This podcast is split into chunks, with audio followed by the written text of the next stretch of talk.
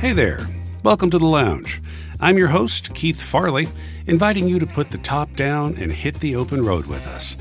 We've got a collection of stories, songs, and conversations, all intuitively designed to help you groove with the rhythms of the seasons. This month's lounge is all about growing up.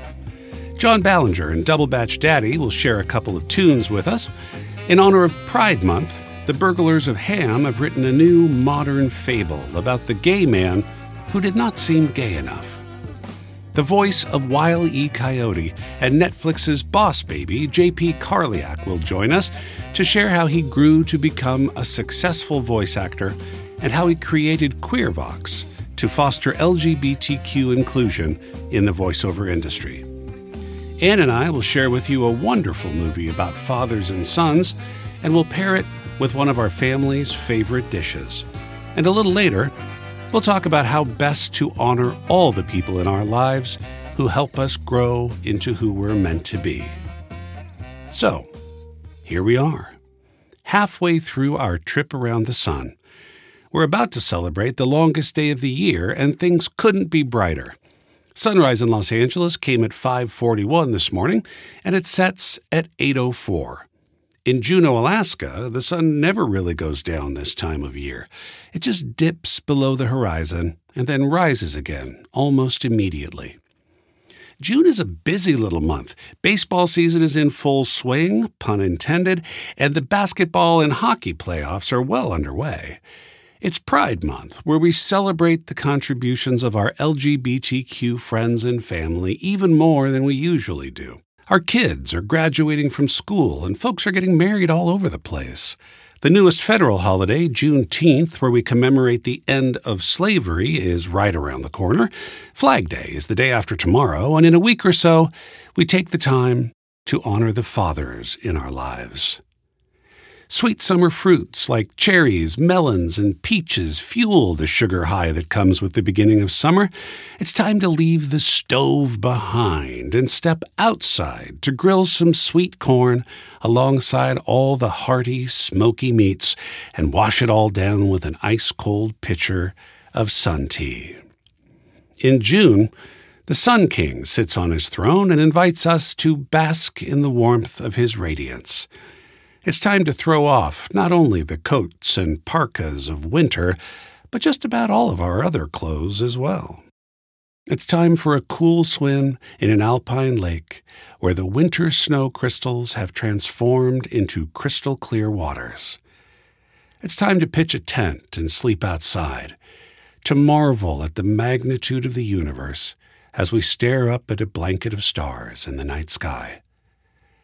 June is a time to celebrate our accomplishments, to declare publicly our commitments to love and learning and justice, and to honor those who've lifted us up, whether that's our biological fathers or any of the many teachers, mentors, counselors, spouses, and friends who believed in us enough to shine their light and warmth upon us so that we might grow up strong.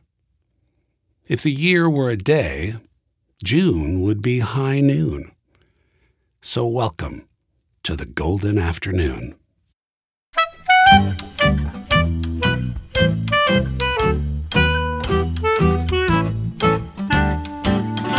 Little bread and butterflies kiss their two lips, and the sun is like a toy balloon.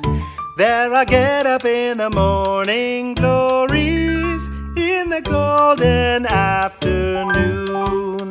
There are dizzy daffodils on the hillside, strings of violets are all in tune. Tiger lilies love the dandelions in the golden afternoon. There are dog and caterpillars and a copper centipede where the lazy daisies love the very peaceful life they lead. You can learn a lot of things from the flowers, for especially in the month of June, there's a wealth of happiness and romance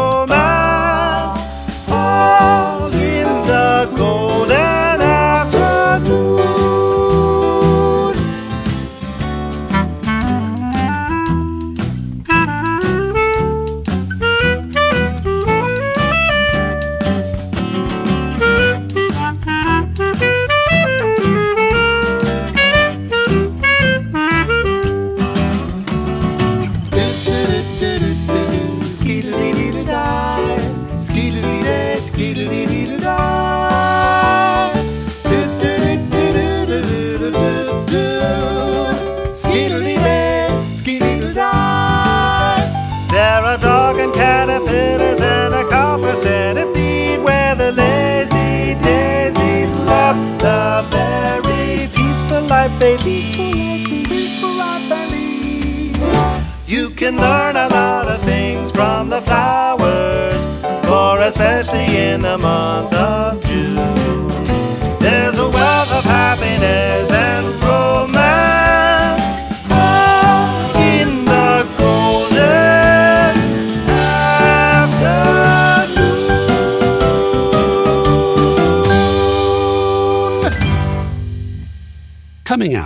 is often a rite of passage for our lesbian, gay, bisexual, and transgender friends and family. But even if you're proudly out, is it possible that you might wonder if you're still a little bit in? That's the question that our protagonist ponders in this new modern fable from the LA based comedy collective, The Burglars of Ham. Once upon a time, there was an older gay man. To be clear, this meant he was kind of old compared to younger people, and that he had sex with other men. That was basically it. However, living in a world filled with straight people did present some challenges. You see, in the view of many heterosexuals, the man seemed pretty straight. And this they found both intoxicating and bewildering. For this reason, the man was known as the gay man who did not seem gay enough. One day, while drinking a scotch at his favorite sports bar, the gay man who did not seem gay enough found himself cornered by another one of the regulars. I like you, man. I really do. Thank you. You know, I always forget you're gay. Every time I see you here, I forget you're gay. Yeah, I know. You say that a lot. You don't talk gay. You're always going on about that Bob Seger album. It's weird. Your dog is pretty gay, though. That is a gay man's dog. Should I get rid of him? I mean, look at your freaking hands. Those are some big manly hands. What the hell, bro? And on and on it went. This sort of thing happened all the time, but the situation seemed harmless, and the gay man who did not seem gay enough just tried to roll with it. As he motioned for the check, his acquaintance looked at him in bleary eyed camaraderie. Listen, I am totally cool with gay dudes. Totally cool. Especially ones like you, where it isn't all weird. I actually went camping with one once. Really? Which one? Um, Robert, tall, Mexican. You know him? The gay man who did not seem gay enough was pretty sure he did not know tall Mexican Robert, and so he paid his check, picked up his gay dog, and headed home to watch the Conor McGregor fight all on his own. The next day, the gay man who did not seem gay enough attended a standing weekly brunch thrown by his friend Evan. He noted with some relief that this was an incredibly gay gathering. As he sipped a whiskey sour, he listened to his friends share amusing stories from the past week. Then he shared his own story, telling his friends about the straight guy from the bar the night before. It did not have the effect he anticipated. I'm sorry, but that story pisses me off. What? No, it was it was just kind of funny. Honey, you don't have to pretend to be anything you're not. I mean, how hard is it? Birth sex, gender identity, sexual attraction, they're separate freaking constructs. Gay, bi, cis, pansexual, demisexual, it's not like they're determinative of any of the broad identity vectors. Listen, baby, don't you ever surrender your identity scaffold to suit some normative binary goon. This was Elijah, also known as the man who used too many buzzwords. Who is this idiot breeder anyway? And tell me where this bar is so I can never go there. Really, it was fine. Listen, all we're saying is you don't have to hide anything about your beautiful self. You're perfect, just as you are.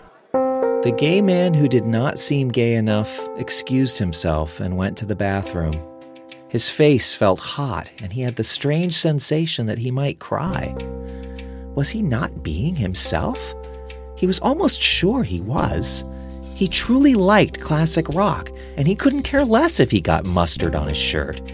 He was gay because he had sex with men. Was that not enough? By the time he got home, he felt extremely anxious. He decided he would take his little gay dog for a walk and give it a good think.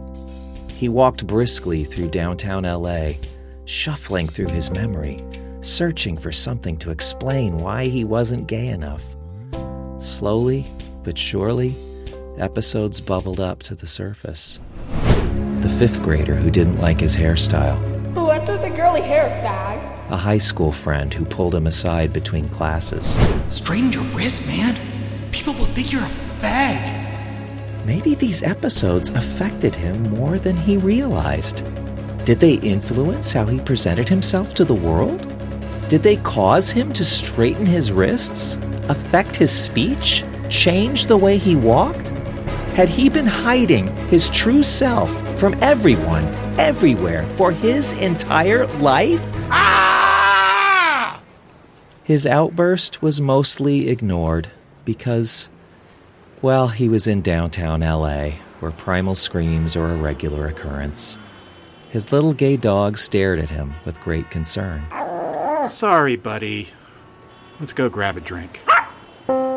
Soon enough, the gay man who did not seem gay enough found himself back at the bar, ordering a sweet little gay cocktail that he didn't really want.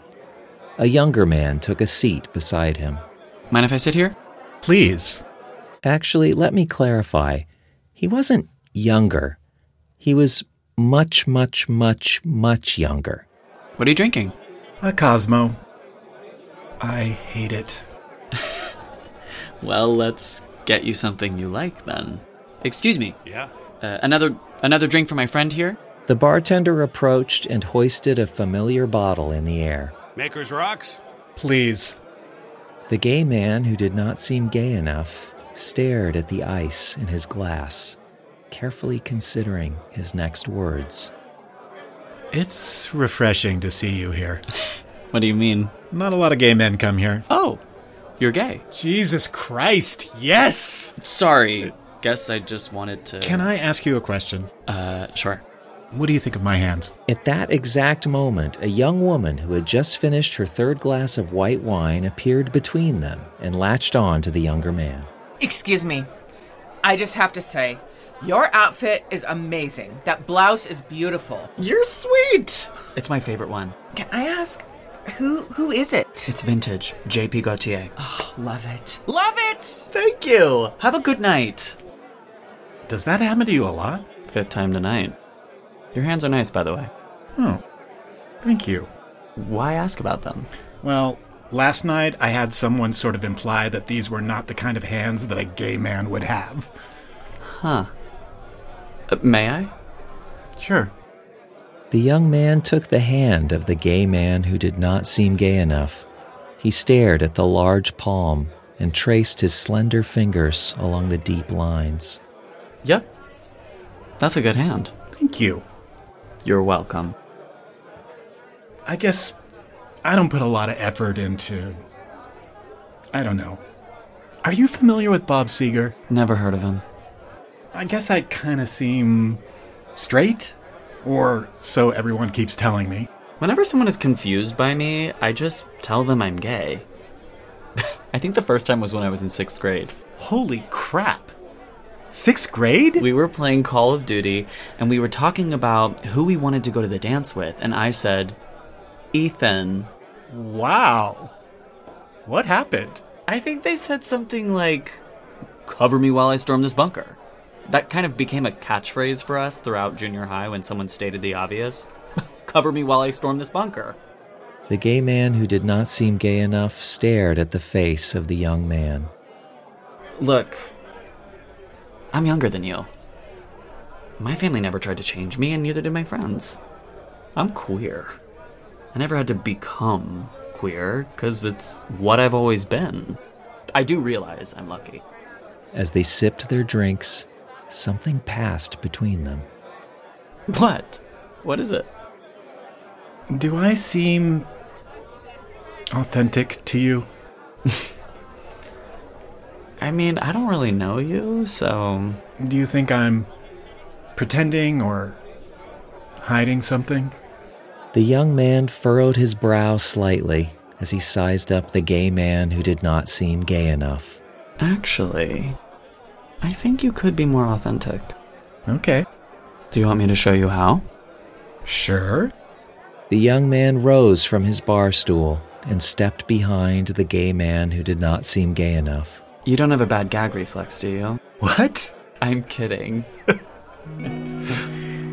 And with that, the young man took strands of the older man's hair into his hands and began twisting them into intricate braids.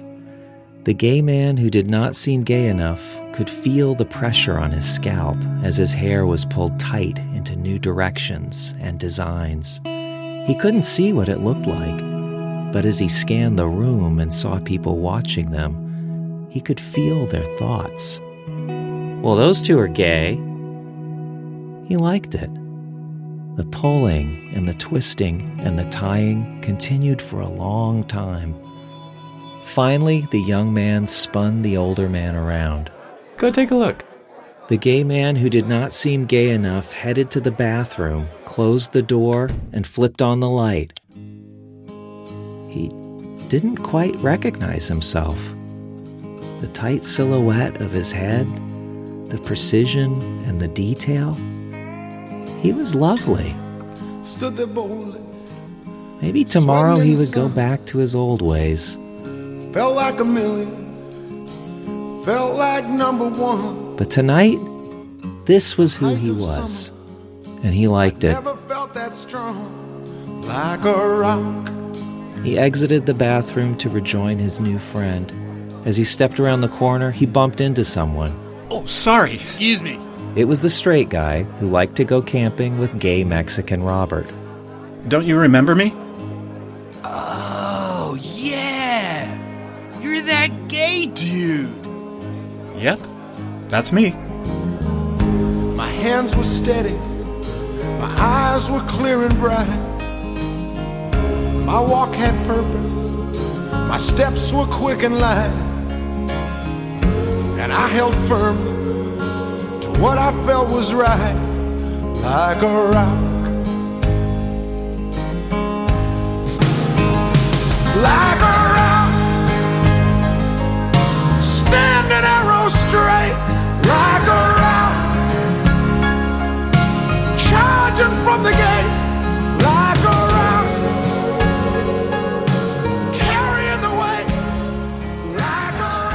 The Burglars of Ham have been called LA's goofiest social satirists by the Los Angeles Times. Their award winning play, Land of the Tigers, is available at Stage Rights Publishing. Hope you're enjoying our lounge this month.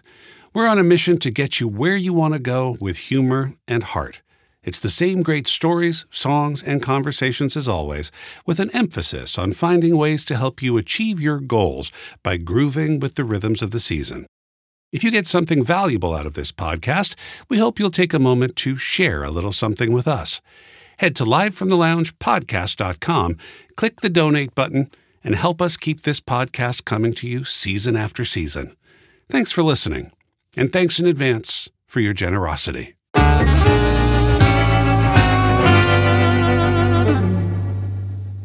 JP Karliak is a talented actor who is the voice of the Boss Baby on Netflix.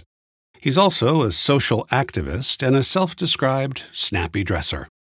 I'm grateful that he was generous enough to take a little time away from planning his upcoming wedding to share some stories with us. Welcome to the lounge. It's good to have you here. So glad to be here. Long time listener, first time appearance. I am so glad you came over and that you could be here live so I can. yeah, well, I mean, the, the title it felt like I should be. We're inching ever closer to actually being live Sure. from the lounge. But I'm grateful you're here today. Um, where did you grow up? Tell me a little bit about your your childhood and how you caught the bug. I'm originally from Scranton, Pennsylvania. I mean, I caught the bug fairly early. Uh, I did a Missoula Children's Theater production in middle school uh, where I played the fox in Pinocchio, and you know, give me a good villain, and I'm set and ready to go. I always say that I feel that there's two types of voiceover actors. There's the ones that have been wanting to do this since they were kids, and then there's the ones who were who were roadies and music and kind of fell into it. yes. And I'm I'm kind of the a weird hybrid in the sense that I loved cartoons and I wanted to do cartoons, but because of Robin Williams, as the genie, I was under the impression like, okay, so I need to be a famous on camera actor, and then I will be allowed to enter into voiceover. So I went to school with the intent to specifically be on TV and in film. And then uh, I met Kelly Ward, who taught at uh, USC, which, which is where I went to college. But as some people may know, he's also a, a, prolific animation director. And a lot of people were like, You do funny voices. You should talk to Kelly. And he just sort of laid out, like, I want you to study with this group of people. One of them being Bob Bergen, aka Porky Pig, who became my mentor. And then I was like, "Oh, I don't need to be famous." Well, sweet. That that that makes this easier. And then you ended up on a Warner Brothers cartoon yourself. I did, opposite Bob Bergen. I was Wiley Coyote uh, for the show Wabbit, aka New Looney Tunes. It was great. And now you're working uh, at DreamWorks. You've been uh, you've been the boss baby. I have been. I have and continue for, to be. Yeah. How did that one come about? Well, it, like so many of my roles, um, I was kind of I was meant to be a fill-in for somebody. But well, I mean, in the broader sense, I was meant to be a fill-in for Alec Baldwin. Um, but uh, I, you know, the, I read the Boss Baby character, and I'm like, oh, this is super fun. You know what? I'm just gonna do my stupid Will Arnett impression and just have a blast with it. And I did, and I guess it resonated because I got it but I, you know, I was still under the impression like, oh wow, unexpected. But okay, I'm doing Scratch. I'll probably do it for like you know, like a few episodes, and then Alec will be like, yes, I will take that check, thank you, and you know. But uh, he, I don't know. I guess he was busy with Match Game or SNL or something, and he, uh, I got the gig. And here you are. Here I am. And I also wanted to have you here to talk a little bit about your activism. Maybe sure. we could get into Nerds Yeah. Vote first, and then Queer Vox after that. Yeah, well, Nerds Vote. Um, Nerds Vote is one of the many amazing projects that Courtenay Taylor has dragged me into by the hair. You know, and I say that with love. Uh, but she's really good at rallying people to a cause, and uh, she came up with this idea for Nerds Vote. Basically, how do we get nerdy people, which are gamers, cosplayers, con goers, and pop culture fans of all kinds, aka nerds, involved in our democracy? And the real touch point seemed to be conventions.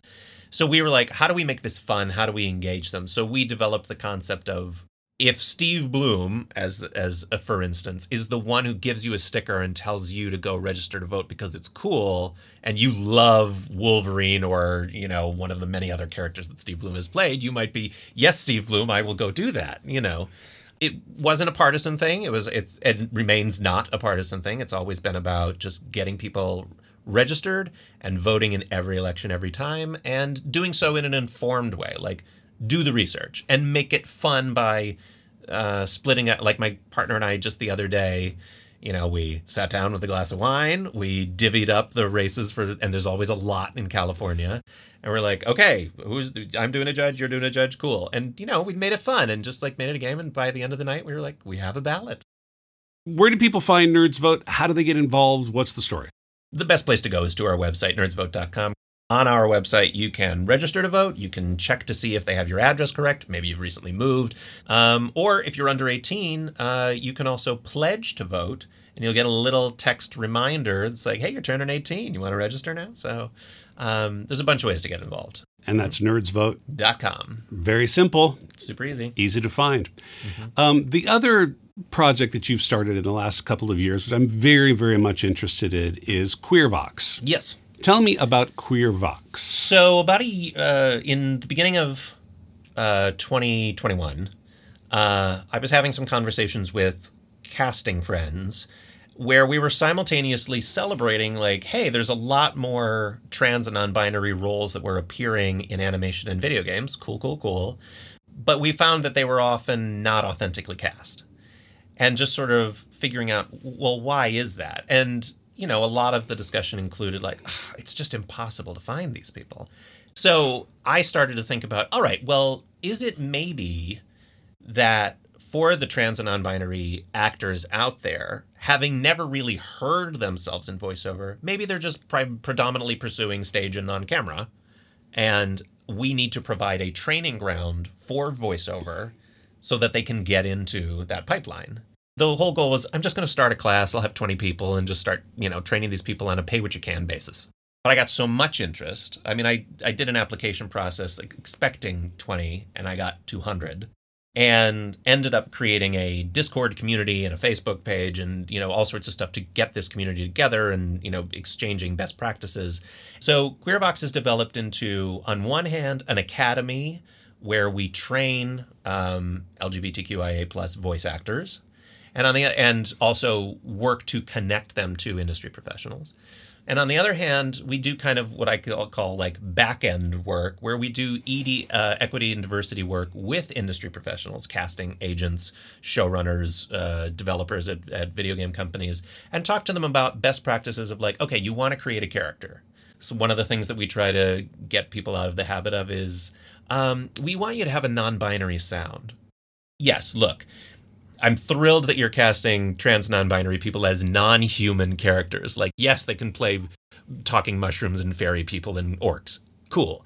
How about we move up a level to maybe them playing themselves, being able to play trans and non-binary people? And hey, if you want bonus points, why don't you let them play straight and cis people too? Because spoiler, we've been playing them all our lives. At the end of the day, it's not about excluding or gatekeeping in any way. It's more about when an actor gets an audition, if they just take the time to ask themselves, is this my story to tell?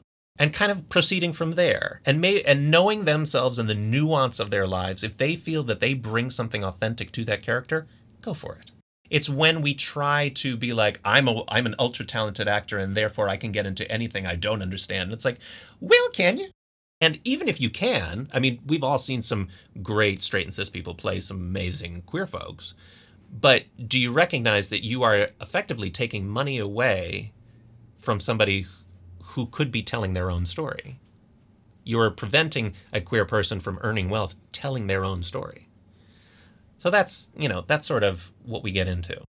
And where do folks go to find this, or if it's an, an actor um, who wants to become involved with Queervox, mm-hmm. how go, does that? What's that process like? Uh, go to queervox.org and uh, we have signups for not only for actors to join our community and get involved or to find out more about classes, but also if you're a casting professional or somebody who works at a company that wants to learn more, do EDI work with us, or just get on our get access to our database so you can find actors like us.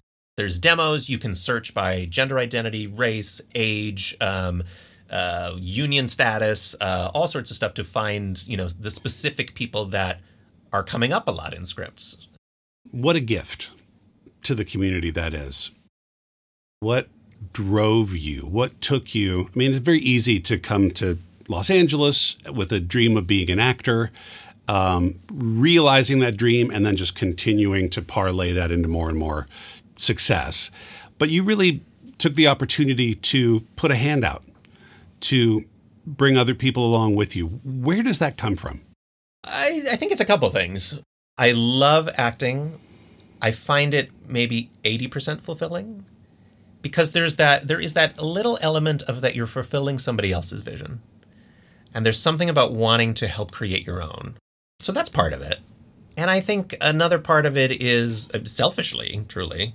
I found that I didn't know a ton of trans or non binary people. And I felt like I was a lesser person for not having that type of group of people in my life. And also, through meeting them and, you know, and the and the wide variety of queer people that are just in the voiceover community alone, I've learned more about myself. I mean, I it's it's through understanding them that I've understood that I'm in fact genderqueer.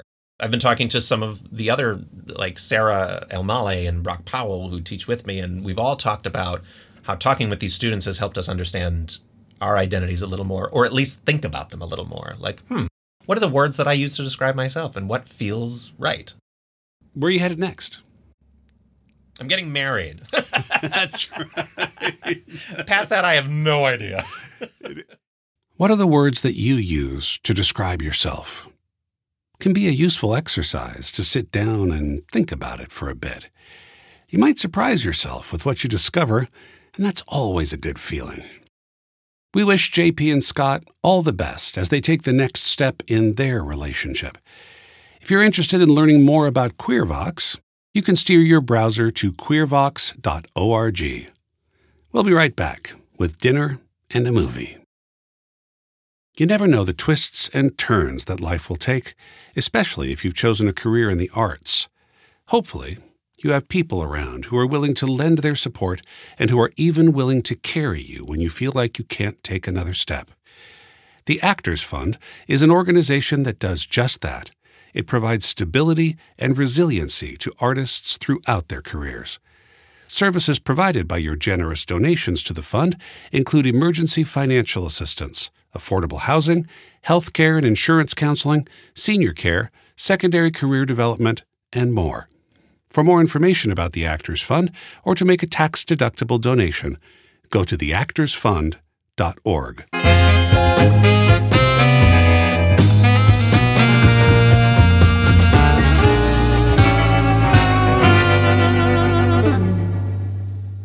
Hello there. Welcome back.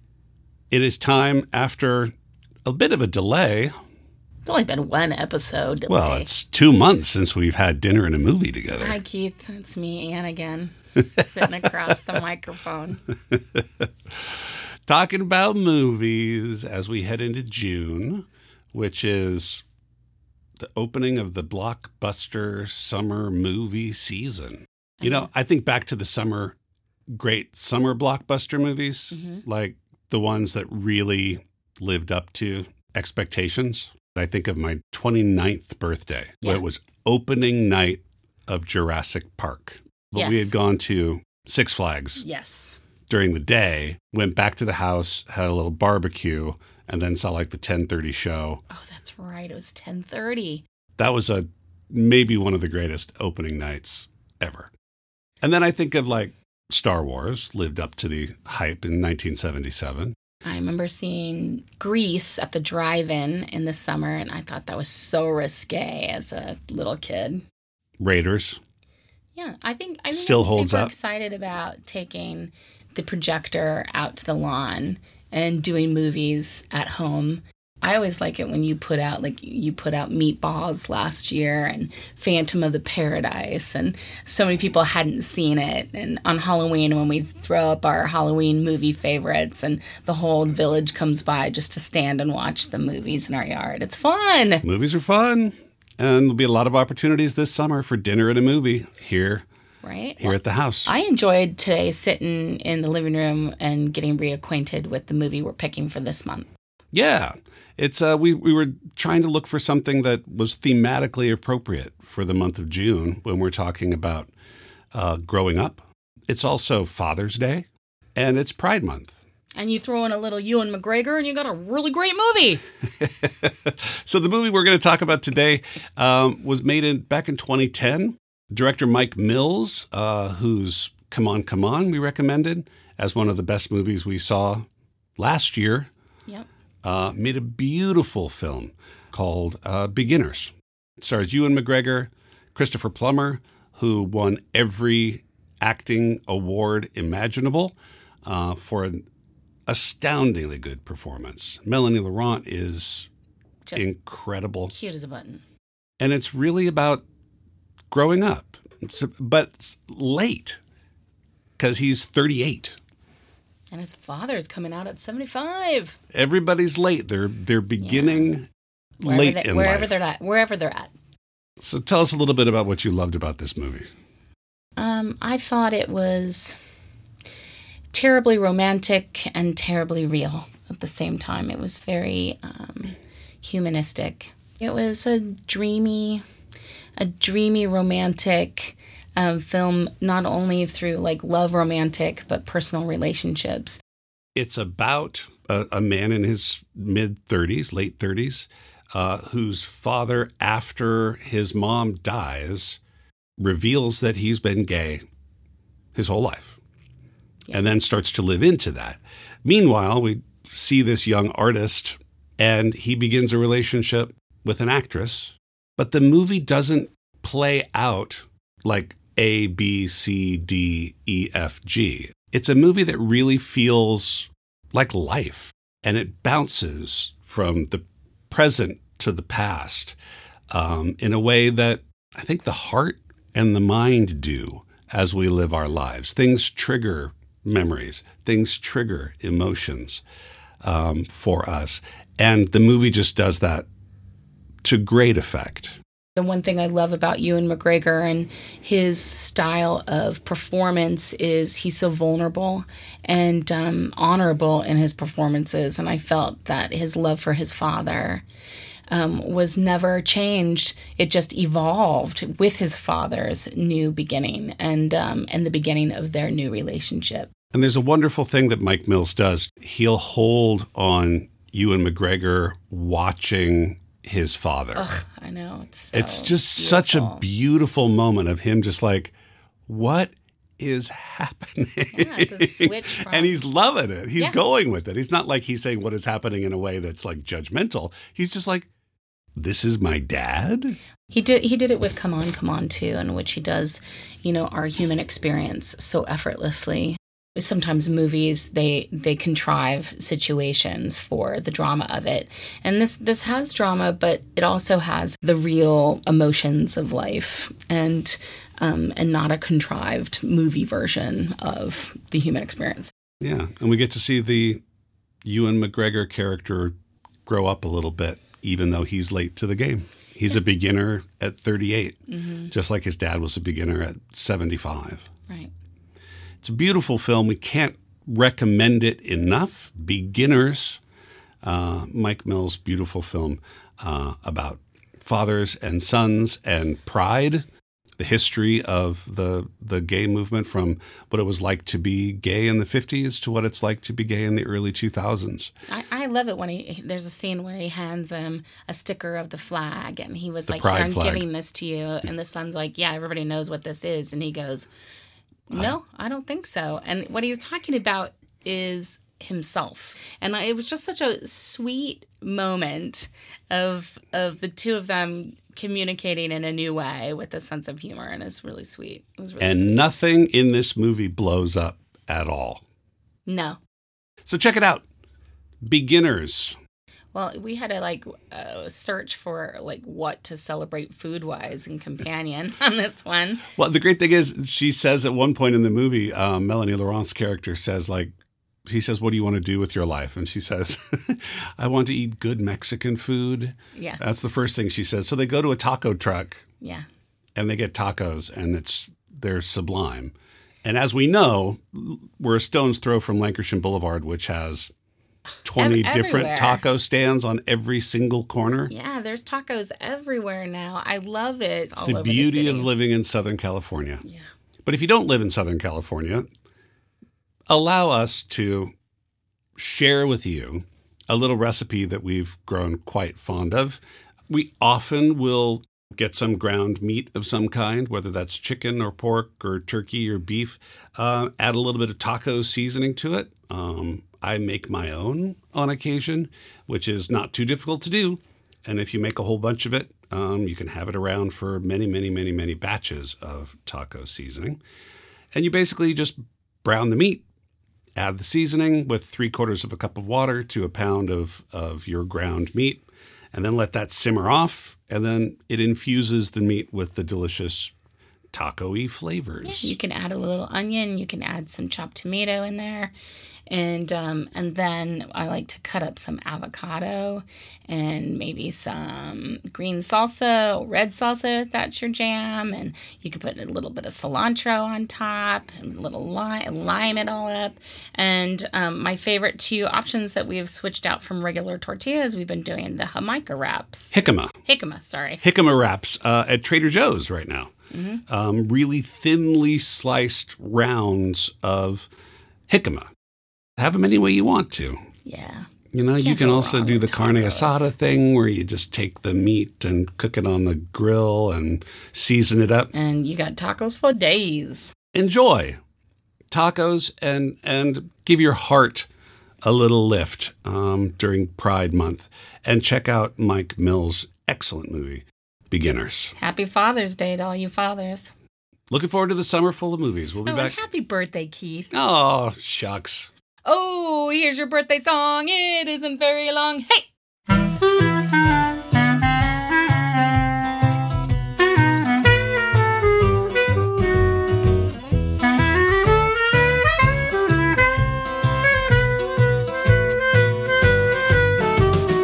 Taxman's tape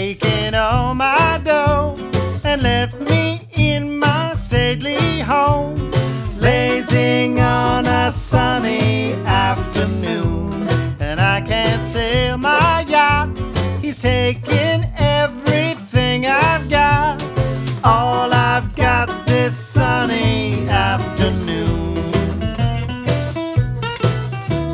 Save me, save me, save me from this squeeze.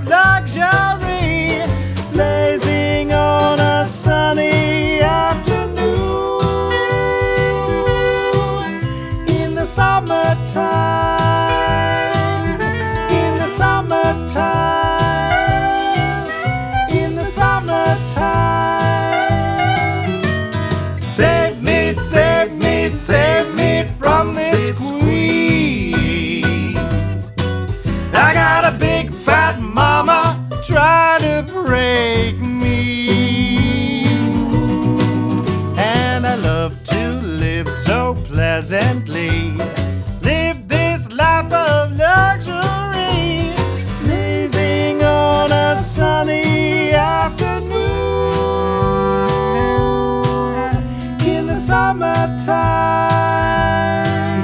In the summertime. In the summertime. In the summertime. In the summertime.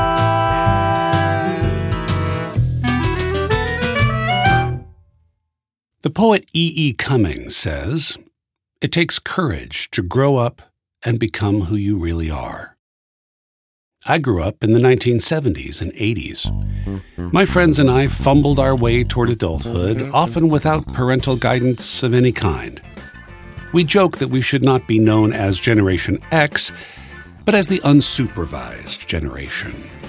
We left for school after breakfast, and we weren't expected home until dinner, and even after dinner during the summer months, we'd head right back outside to ride our bikes around until the sun went down. I can't remember a single time when my parents drove me to school. I walked, I took a bus, I biked from kindergarten on. Without parents around, we learned to be self sufficient. I got my first job when I was 11, delivering newspapers. It started as a one day a week shopper called the Green Sheet, so named because it was printed on green newsprint. It went out on Thursday mornings, so 11-year-old me would jump on my bike all by myself at 5:30 a.m. and ride around in the dark, hurling green newspapers at strangers' front doors before school. It wasn't long before I'd moved up to covering two routes of the daily Sacramento Union with my pal Jay, and eventually, by the time I was 14 or so, I had the coveted Sacramento Bee route that included my parents' home. I opened a savings account with my earnings, but held just enough back so I could buy my own thrifty ice cream and admission to movies and pinball arcades. Eventually, I'd saved enough to purchase a sweet Japanese touring bicycle that was my main form of transportation to and from just about everywhere. I rode that bike on a 300 mile trip from San Francisco to Santa Cruz in the summer of 1981. And later that same summer, I purchased, with cash, a pair of audiophile loudspeakers that are still in use to this day. My parents were always supportive of me and my dreams, but they were pretty hands off. Mom stayed at home but was always involved in multiple committees and service work. My dad worked a 9 to 5 and spent his free time hunting, gardening, watching sports, and drinking, none of which appealed to me at all. Fortunately, from 1973 to 1985, I found a few other folks who would help me grow up. There was the coach of my first Little League team who saw in me a kid who was terrified of swinging at the ball and missing. I would just stand, stock still, at the plate and pray for a walk. I guess the scouting reports got around because it wasn't long before I was watching three strikes whistle past my midsection every time I was at the plate. But instead of leaving me on the bench, my coach put me up at the plate one day at practice and told me to swing at every single pitch. He threw, I swung away, and experienced the joy of watching baseball sail into the outfield grass. You can really hit, kid, he said to me afterwards. Tell you what, you watch me during the next game, and I'll signal you when I want you to swing and when I want you to wait. You don't have to think about it at all. He grew me from a bench warmer to a starting player in two weeks' time. Then there was Chuck Gebhardt, who built a radio and TV studio at my high school. He taught me how a top 40 format worked. The current A's, basically the top 10, play every 15 minutes. Currents, songs 11 to 25, play twice an hour, as do the recurrents, songs either coming into or fading out of the top 40. Add in an oldie or two, and bam, you're formatted. Chuck also taught me how to write and produce 30 and 60 second spots and how to manage a crew. He encouraged a lot of my wilder ideas and even defended me to other students who were upset when I would make fun of their cute little clubs on the morning announcements. My pastors, Paul Hayden, Paul Clairville, and Arnie Peterson, taught me not to become a religious fanatic, but showed me how to practice my faith with humility, humor, and grace. My college mentor, Jerry Larson, took me under his wing almost immediately and kindled in me an enthusiasm for writing, directing, and performing that continues to this day. He taught theater history by sparking my imagination as to what a performance in ancient Greece, or one at the Old Globe, or the Moscow Art Theater, or a mid 20th century Broadway house might be like. He taught me to respect ritual as the centerpiece of tragedy, even as he taught me cheap gags that were always good for a laugh. His playwriting class was an informal study and discussion of the form where the only requirement to get an A was to promise that someday you'd write a play. Who am I to force you to write a play in 15 weeks? He'd say. You may not be inspired till you're 40 or 50. And then, who am I to assign a letter grade to your piece? There are a lot of hugely successful plays that I despise, and a lots that I think are great, which everyone else hates. And furthermore, who am I to say you won't find more inspiration on a walk by the river or drinking a beer at the pub than you will in this classroom? Now, I'll be here every Tuesday and Thursday from 2 to 4. We'll read plays and talk about them. Hell, we'll read and talk about your pages if you want us to. But if I never see you again after today, don't forget to send me a copy of your play when you write it. You got an A from me. I cannot overstate Doc Larson's contribution to my life. Last month we talked about giving birth. This month, it's all about growing up. It's the time and space when our goals are starting to be realized, but still might benefit from a little parental advice. I call it the first draft phenomenon. There's such a sense of accomplishment when you finally type the end at the bottom of that last page of the essay, play, or novel that it's easy to believe that the work is over. Time to put it up, send it out to publishers, sell it to a movie studio. That's not the way writing works. Finishing the first draft is a time for celebration, to be sure. It's worth a toast or two, and maybe even a week or more away from the work. But that's just so you can come back fresh and start the process of refining and editing the piece so you can be sure that you're saying exactly what you want to say. In personal matters, the first draft is the moment when you start to see results from your new habits. Your muscles are firm because you've been exercising. The belly fat is down because you're eating differently. You breathe better because you stopped smoking. At this point, it's tempting to think that you're done and to celebrate your accomplishment with a large pizza and a pitcher of beer, or the famous just one drink or smoke of your choice. Your first draft will also benefit from seeking help and support from people you trust. A long time ago, my writing partners and I wrote our first treatment of Bat Boy the Musical. It took six months to create, and when it was done, we invited some friends over to share it with them. It did not go well. Oh, there were some funny ideas in there, but we discovered that what we'd written was just a really, really long sketch we hadn't created a compelling story that was worthy of two hours of anyone's time. So we scrapped it, started over. Our new show, which was much better, opened in LA in 1997, but we still knew we had a ways to go before we'd be really happy with it. We did two workshops in New York where we learned from Stephen Schwartz and Stephen Sondheim what was working and what the show still needed. During the production of our off Broadway run, we made changes right up until the opening night, and we've continued tinkering with it since then, including a very fruitful workshop at Harvard a few years ago. I think we're almost done, but you never know. Growing up takes time. It takes patience. It will undoubtedly involve making mistakes and learning from them. It might even require you to go back to the beginning and start over. At some point, you'll need to ask for help from people who've already walked the path you seek to tread. They can point out the stumbling blocks along the way and provide encouragement when the path gets steep so you don't give up. And at some point, you may find you need to reconcile your relationship with your actual parents in order to really grow up. This doesn't mean you need to learn to like them. They might still be abusive or addicted or unstable.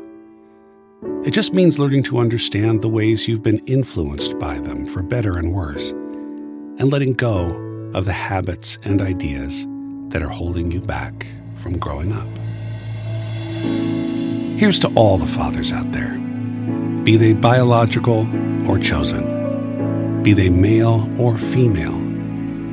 We salute all of the people in our lives who helped us find the courage to grow up and become who we really are.